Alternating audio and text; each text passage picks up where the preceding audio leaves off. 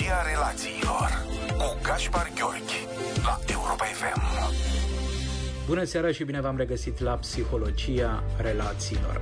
A mai trecut o săptămână și iată-ne din nou împreună pe frecvențele Europa F M. În ediția de astăzi vă invit să descoperim ce înseamnă o relație de cuplu sănătoasă sau conștientă și ce înțelegem printr-o relație aflată în suferință sau conexiune inconștientă. Majoritatea explicațiilor pe care le voi aduce în discuție aparțin psihoterapeuților americani Harville Hendrix și Helen LaKelly Hunt, care sunt cunoscuți drept promotorii terapiei relaționale Imago. În psihologia relațiilor intime sau de iubire, se face o diferențiere între cuplurile în care partenerii sunt conștienți de importanța spațiului dintre ei, aceștia fiind oameni care știu că o relație necesită atât atenție cât și implicare, și acele cupluri în care partenerii nu dispun de curiozitate sau intenție în a fi atenți la nevoile celuilalt și ale legăturii invizibile ce îi unește și care sunt preocupați doar de satisfacerea propriilor dorințe. Dacă ar fi să utilizăm o descriere și mai concretă, am putea spune că în categoria cuplurilor inconștiente se regăsesc următoarele trei tipologii de relații: relațiile clocotinde, relațiile paralele și cele în care partenerii au ajuns la un divorț invizibil. În timp ce din categoria cuplurilor conștiente fac parte cei care aleg să-și cultive inteligența relațională, care recunosc caracterul relațional al ființei umane și care aleg să creadă în principiul împreună la bine și la greu. Ce înțelegem mai exact prin relații clocotinde? Acestea sunt cuplurile în care partenerii se ceartă suficient de zgomotos încât să-i audă până și vecinii de pe scara blocului. Nu se stăpânesc în a utiliza cuvinte de amenințare, critică, dispreț sau intimidare, iar cearta duce de cele mai multe ori la o tot mai mare escaladare și destructivitate. Ambii parteneri cred cu încăpățânare că au dreptate, că doar celălalt are de schimbat ceva și că orice tentativă de negociere sau compromis este o dovadă de slăbiciune. În mod evident, acești parteneri investesc multă energie în relația care îi leagă, însă obiceiurile de ceartă destructivă și atitudinea constantă de luptă le orbește luciditatea și menține într-o conexiune definită de multă durere și și mai multă inconștiență. Relațiile sau căsniciile paralele definesc viața celor cupluri în care partenerii din punct de vedere fizic încă sunt împreună, adică locuiesc în aceeași casă, obișnuiesc să aibă conversații de diferite feluri, dar nu sunt conectați psihologic și nici emoțional. Chiar dacă schimbă informații între ei, aceștia nu împărtășesc nimic din ce ar putea genera o anumită apropiere sau intimitate. Din exterior, aceste relații ar putea părea funcționale și perfect normale. Dar observând interacțiunea partenerilor cu ceva mai multă curiozitate, putem constata că aceștia își canalizează majoritatea energiei spre muncă sau spre parenting, au interese și preocupări foarte diferite, au fiecare propriul cerc de prieteni, nu se trezesc și nici nu se culcă la aceeași oră sau mănâncă fiecare când poate sau are disponibilitate. Adesea evită dialogul față în față, fiind adepții conversațiilor mediate de tehnologia digitală. Acești parteneri aleg să rămână împreună de dragul copiilor, iar mai apoi din cauza obișnuinței, dar în mod constant simt că ceva lipsește din existența lor. Motiv pentru care infidelitatea și adulterul pot reprezenta formula de compromis pe care adesea ambii parteneri o acceptă într-un mod tacit. Partenerii care trăiesc un divorț invizibil sunt aceia care, în ciuda faptului că sunt nefericiți împreună, continuă să-și facă rău în mod reciproc. Aceștia trăiesc cu speranța că mâine s-ar putea să le fie mai bine, dar în mod constant se implică în comportamente de trădare, abuz sau umilință. Am putea spune și că au căzut pradă unui dans definit de obsesia de a rămâne împreună și de o teamă uriașă față de intimitate. Aceștia trăiesc cu nivele ridicate de anxietate și atunci când vine vorba de despărțire, dar și la gândul că vor rămâne împreună pentru totdeauna. Psihologia relațiilor cu Gáspár György la Europa F M. Dacă ar fi să sumarizăm trăsăturile comune ale cuplurilor inconștiente, iată câteva elemente recognoscibile. Înainte de toate, partenerii din aceste cupluri au dificultăți majore în a accepta diferențele dintre ei, aceștia pendulând într-o atitudine de tip fuziune și polarizare. Când sunt de acord, pot părea cei mai buni prieteni, iar când manifestă păreri opuse, se poartă ca cei mai aprigi dușmani. Tot ei intră în mod constant în competiție, evită să fie cu adevărat vulnerabili și pot ajunge la un scandal de proporții din orice nimicuri. Fiecare partener trăiește cu iluzia adevărului absolut, își revendică darul nevinovăției și consideră că nefericirea sa e cauzată exclusiv de purtarea celuilalt om din relație. Au dificultăți în a-și imagina durerea și suferința experimentată de către celălalt partener și în mod constant se consideră o victimă a relației. În relațiile inconștiente, partenerii se consideră fiecare în parte miezul cuplului. Aceștia trăiesc cu pregădere pentru sine și bunăvoința de a oferi ceva celuilalt sau relație este aproape nulă, de aceea percep relația ca făcând parte din categoria bunurilor personale, fără să conștientizeze că aceasta are drepturile și nevoile sale. Anxietatea partenerilor din cuplurile inconștiente e mascată prin furie și deprimare. Interacțiunea dintre aceștia e definită de multă nesiguranță, care le sporește și mai mult starea de anxietate și îndeamnă către comportamente de tipul luptă, fugă sau îngheț. Au tendința de a-și percepe jumătatea de cuplu drept obiect de satisfacere a nevoilor proprii sau scut împotriva amenințărilor emoționale. Refuză să-și verbalizeze într-un mod articulat nevoile și trăiesc cu așteptarea că, dacă iubirea celuilalt ar fi una reală, acesta ar ghici în mod automat ce are de făcut. Tot ei țin socoteala oricărui act de generozitate și trăiesc în baza principiului ochi pentru ochi și dinte pentru dinte. Partenerii din relațiile inconștiente se plâng de un deficit major de intimitate, dar prin acțiunile în care se implică evită sau distrug apropierea și intimitatea. Își anihilează partenerul prin rușinare, critică defensivă și refuz în comunicare, trăind cu iluzia perfecțiunii personale și convingerea că celălalt este jumătatea defectă din cuplu. Tot partenerii din cuplurile inconștiente refuză să accepte că partenerul perfect nu există.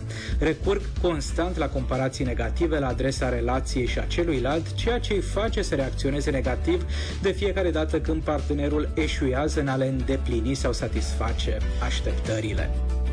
Adesea au dificultăți majore în a purta conversații inteligente din cauză că, în mod repetat, încep comunicarea prin critică și atac la adresa interlocutorului, ori corectează sau ofensează cu contraargumente și caută să minimalizeze părerea partenerului prin încercări de maximizare a propriilor idei și gânduri. Psihologia relațiilor cu Gáspár György la Europa F M. La întrebarea de ce reacționează oamenii mai degrabă inconștient și de ce se poartă într-un mod toxic față de cuplu, terapia relațională Imago, una dintre cele mai puternice ramuri ale psihologiei relațiilor, ne aduce în centrul atenției rănile și traumele dobândite în copilărie, pe care în mod inconștient le manifestăm în relațiile de cuplu, dar și anxietatea cauzată de lipsa unor legături definite de încredere și siguranță interpersonală. Spre deosebire de psihologia tradițională, în care interiorul unui individ este văzut drept cauză principală a suferinței umane, în psihologia relațiilor se consideră că la baza nefericirii se află efectele indezirabile care vin din exterior și care ne presează rănile aduse din copilărie. Drept urmare, dezvoltarea unui stil de viață conștient, asumarea responsabilității față de propriile traume și angajamentul relațional sigur reprezintă cele trei condiții necesare unei existențe împlinite. Vă invit în continuare să vorbim despre ce presupune o relație de cuplu conștientă. În mod evident, nici aceste interacțiuni nu sunt definite de lipsa de conflicte sau de o viață perfectă. Însă, partenerii se simt mai conectați unul cu celălalt, trăiesc mai multe emoții pozitive și se implică constant în experiențe constructive. conceptul de relație conștientă este relativ nou și în lumea psihologiei. Drept urmare, nu-i nicio mirare dacă mulți dintre ascultători nu știu exact la ce ne referim. Înainte de toate, spre deosebire de relațiile inconștiente, în cele conștiente, partenerii sunt conștienți de ei înșiși, de persoana celuilalt și de relația care îi leagă. Aceștia acționează mai puțin impulsiv sau reactiv și într-o mai mare măsură în cunoștință de cauză. Drept urmare, ei dispun de o mai mare cunoaștere de sine, sunt mai dispuși la a accepta caracterul dependent, dar și pe cel de unicitate al ființei umane. Aceștia trăiesc în prața principiului că oamenii se nasc dintr-o relație, sunt răniți într-o relație și vindecarea se produce tot printr-o relație. Drept urmare, știu că spațiul dintre ei chiar contează. Potrivit psihologiei relațiilor, siguranța interpersonală este condiția necesară dezvoltării unei relații conștiente. Iar pentru ca partenerii să se simtă în siguranță, aceștia au de îndeplinit mai multe condiții. Înainte de toate, să învețe ce înseamnă o comunicare relațională inteligentă, să-și asume un angajament ferm față de o atitudine de tipul zero negativitate și să facă din aprecierile reciproce un obicei definitoriu pentru viața de zi cu zi. Comunicarea inteligentă e caracterizată de regulile dialogului. E o formă de comunicare în care partenerii vorbesc pe rând, asigurând un spațiu psihologic pentru descoperirea proprie, dar și pentru împărtășirea unor lucruri intime și vulnerabile. Comunicarea de acest fel reprezintă baza relațională pentru ca nevoile fiecărui partener să fie auzite, respectate și în măsura în care se poate îndeplinite. Atitudinea de tipul zero negativitate facilitează predictibilitatea și contribuie de asemenea la construirea și menținerea siguranței pentru ca partenerii să-și utilizeze energia în spiritul creșterii și al vindecării reciproce. Partenerii din cuplurile conștiente știu că atât pozitivitatea cât și negativitatea sunt contagioase. Cu alte cuvinte, relațiile funcționează urmând tiparul reciprocității și al circularității.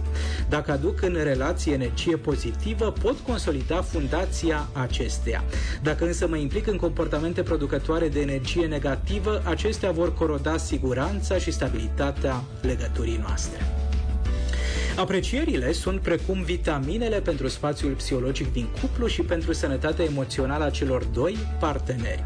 Acestea pot fi exprimate verbal sau non-verbal, prin cuvinte sau prin gesturi.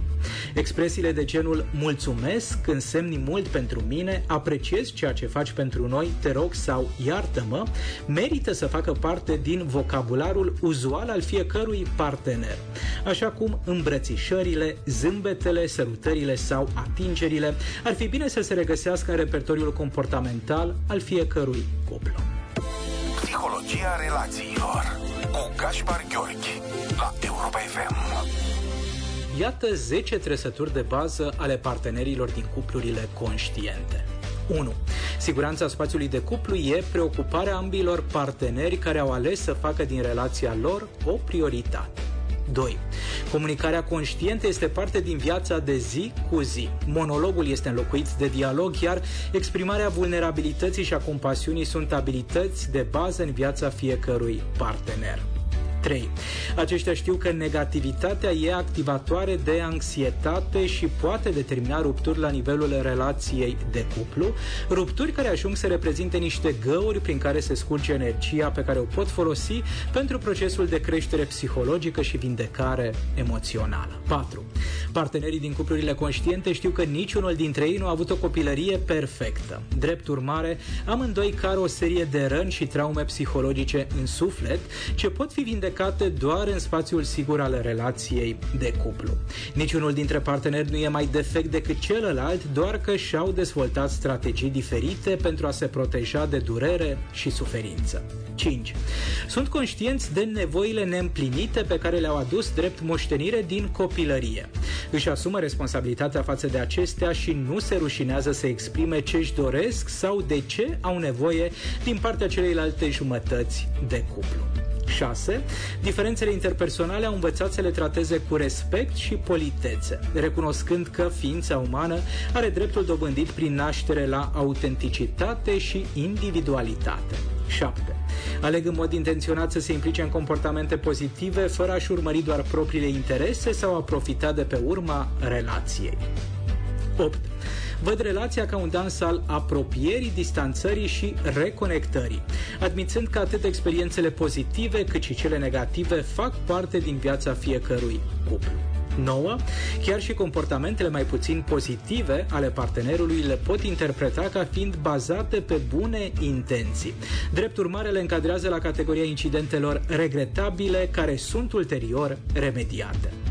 Și nu în ultimul rând, zece, partenerii conștienți știu că de calitatea relației lor depinde calitatea, dar și durata vieții lor. Drept urmare, caută să dovedească încredere și să-și exprime angajamentul față de starea de bine atât a propriei persoane cât și a partenerului de cuplu.